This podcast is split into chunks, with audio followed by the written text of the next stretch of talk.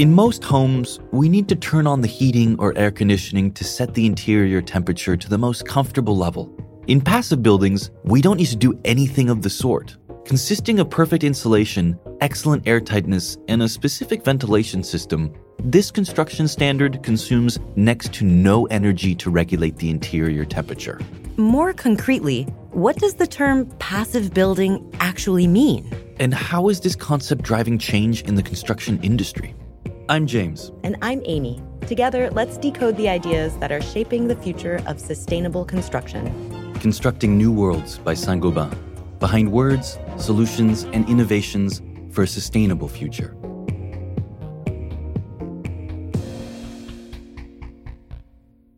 The main characteristic of a passive building is low energy consumption, which can generate significant savings.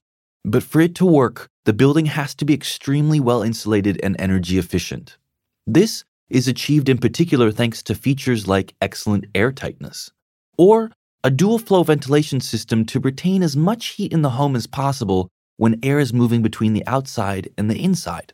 But well insulating a building is nothing new. It's something we've been trying to achieve for years. Yes, Amy. In fact, the concept was invented in Germany in the 1970s, but has been considerably developed since. Back then, the idea was to establish the most stringent standards for homes to achieve a level of energy efficiency never seen before. The first passive homes were built to such exacting and costly standards that they were very difficult to put into practice. But on a positive note, they propelled the conversation forward and showed how far energy performance could be taken. Plus, all these experiments inspired new low consumption constructions that achieved excellent energy performance, were far easier to implement, and went on to be further developed on the market. The most important consideration is maintaining user comfort and obviously reducing energy consumption to the max.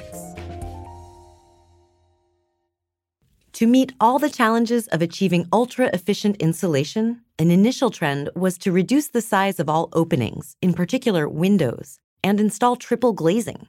This was a particularly laborious step, but things are simpler today because glazing and joinery are more efficient.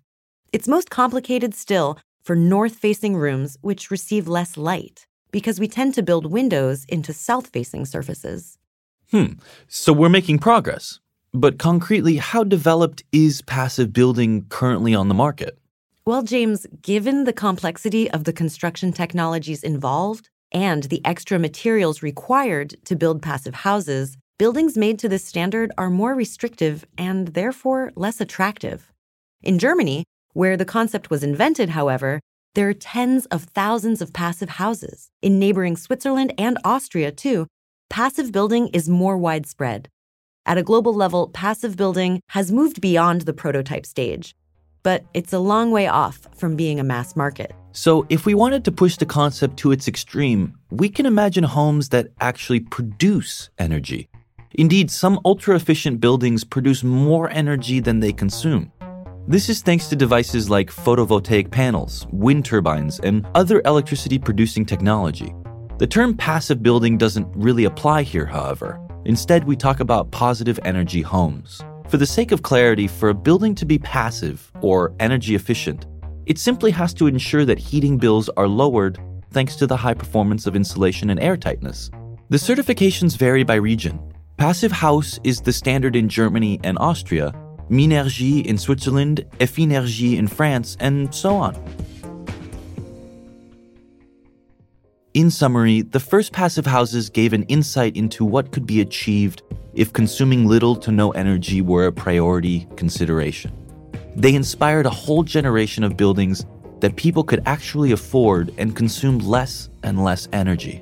More importantly, the aim of passive building is to provide a certain level of comfort for users and reduce a building's ecological footprint. And keep an eye out, it will be very interesting to see how this concept develops.